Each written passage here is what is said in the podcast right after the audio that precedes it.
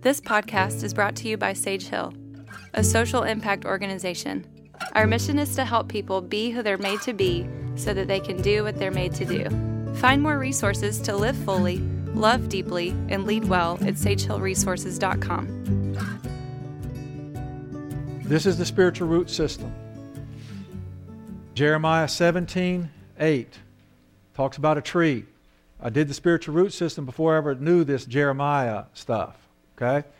Jeremiah 17 5, 17, 5 through 7 talks about cursed, isolated from how you're made, who you're made to be, whose you're made to be, and also what you're made to do.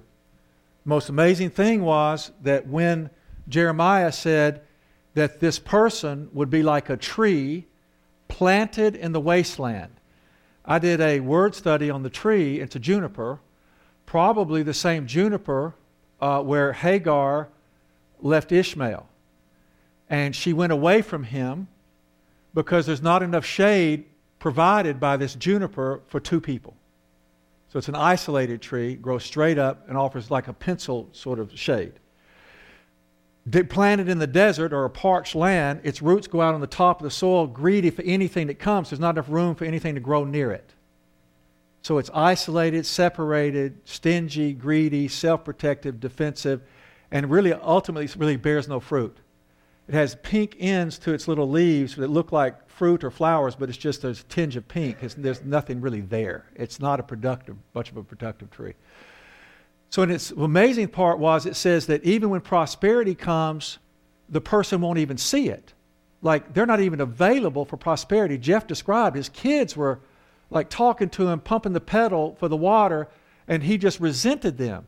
The blessings of his life were all around him, and he couldn't be present with them because his heart was removed from his actions. And it's not like he knew, all it did was that their need of him insulted his availability, it insulted his capacity. Because Jeff at the time thought that he was the answer, or should be have the answers, or should know the, this, or should this, and should that, and should this, and should that all the shoulds, all the legalism. He didn't know that it was okay to not know. Because see, not knowing leads us to asking questions. Asking questions leads us to answers. But if you got to know, you can't ask questions. If you can't ask questions, you, well, you have to find your own answers. Okay?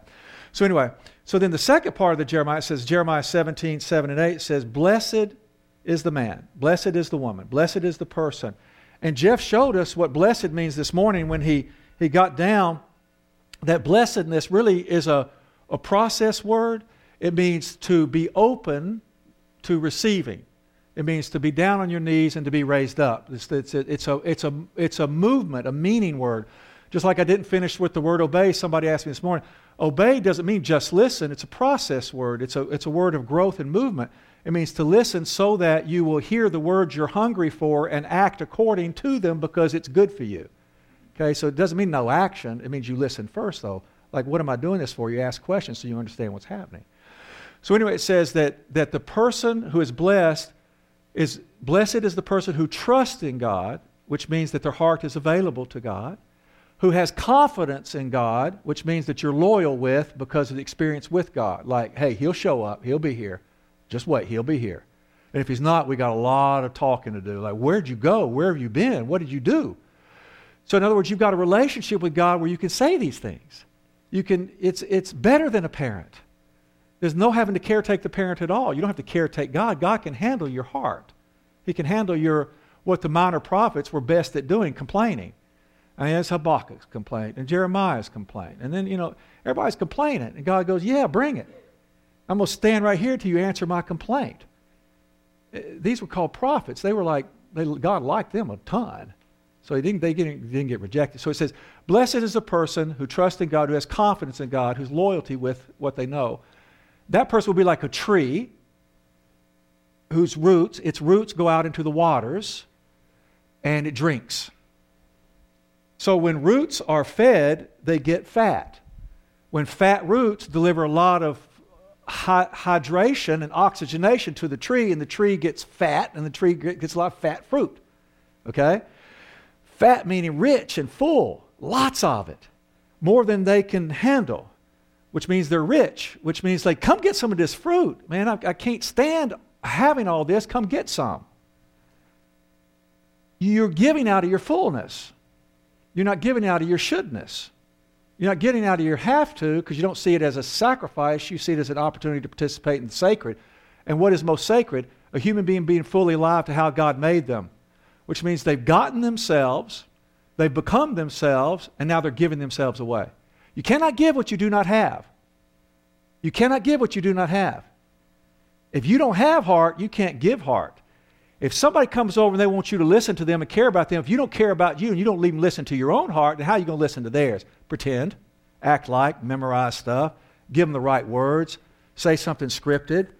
You know, that whole thing, you know, where you, you learn, you read about learning how to talk to people so they don't know that you're not really giving them anything. That kind of stuff, you know, crazy stuff. Anyway, so these roots, what was amazing was the roots go out into the living water, and the living water is relationship with God and relationship with others. Okay? Now, I want you to know that God talks to us, and I'm going to move very specifically. God talks to us. Now, based on my experience and some people I've been paying attention to for a long time, listen to them, but based upon what I've watched and seen, God talks to us in five ways. I'll tell you what those ways are. Okay? Now, I'm not saying it's the end all and be all. Remember, I didn't go to theology school, so go talk to them. But, but take this to them. Say, hey, this would, you know. God talks to us through prayer,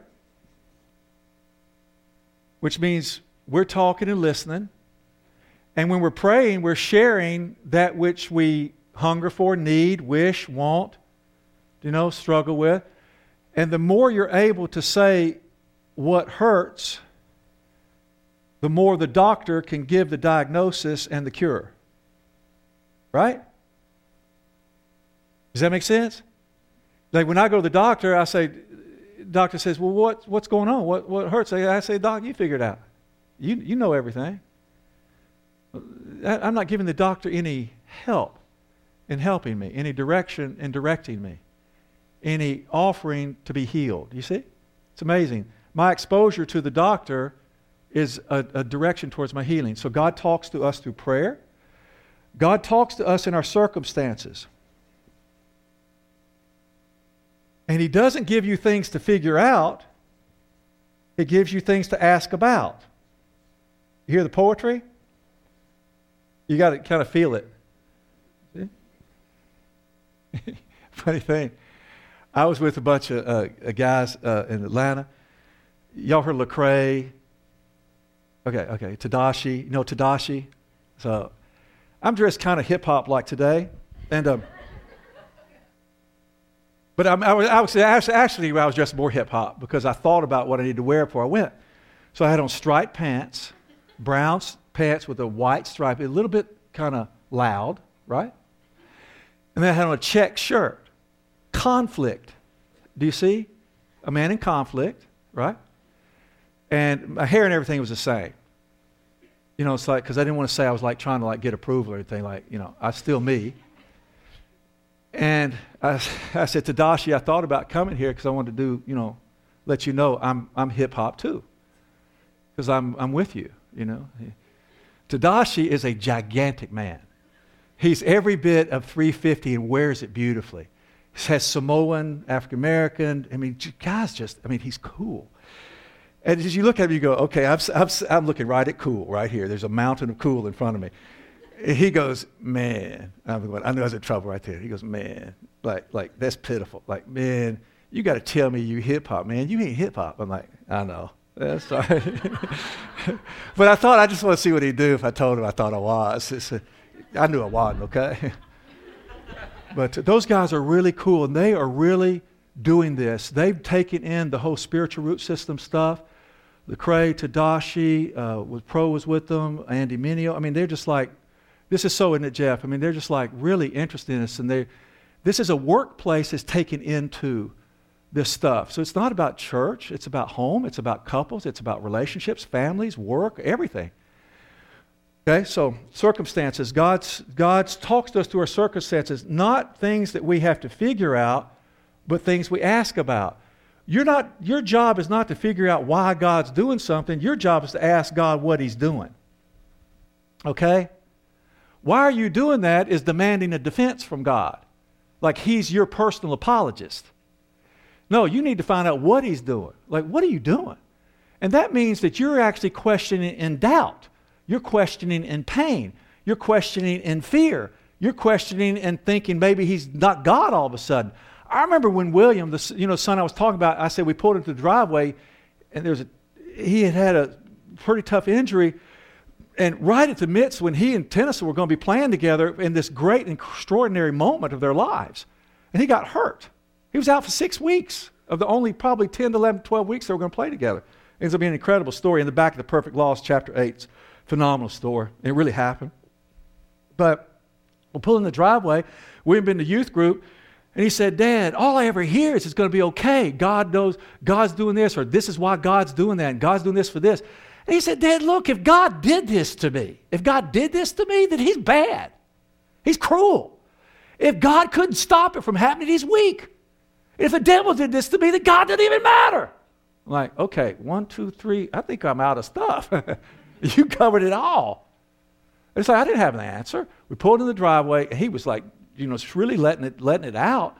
And I remember we got out of my truck, and uh, hip hop truck, and uh, it's a. Uh, Uh, he went to his car. They called his car the Beagle. It was a Buick Regal, and he went and locked it. I'm like, you're locking that that 1991 Buick Regal.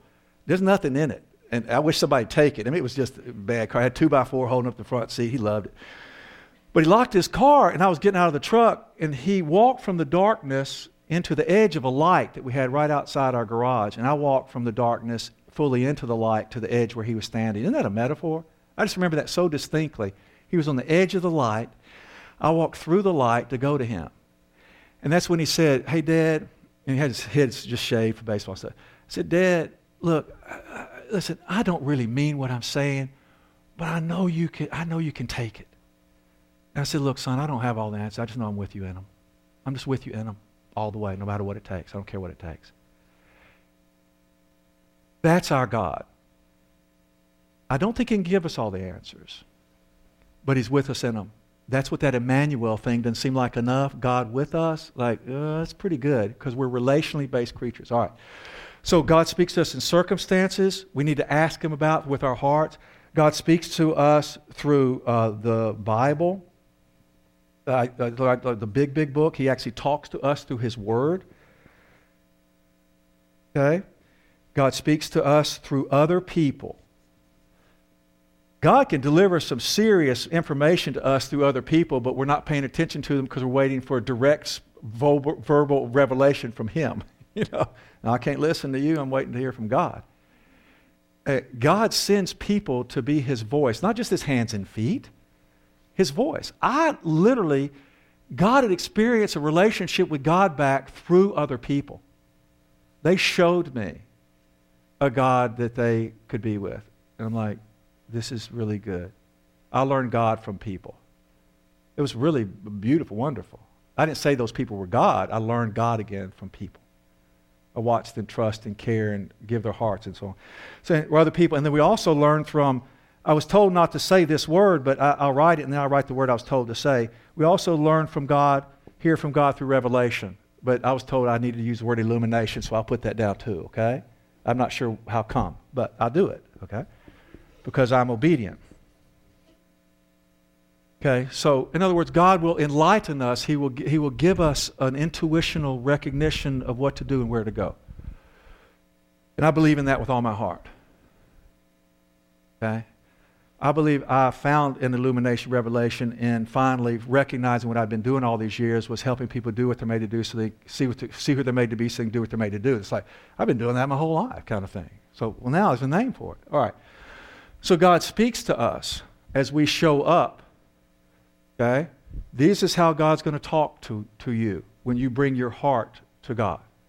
So, this is how you can take a look at possibly experiencing more of God. And, and this Bible study that Jeff and Phil have done is going to help that happen.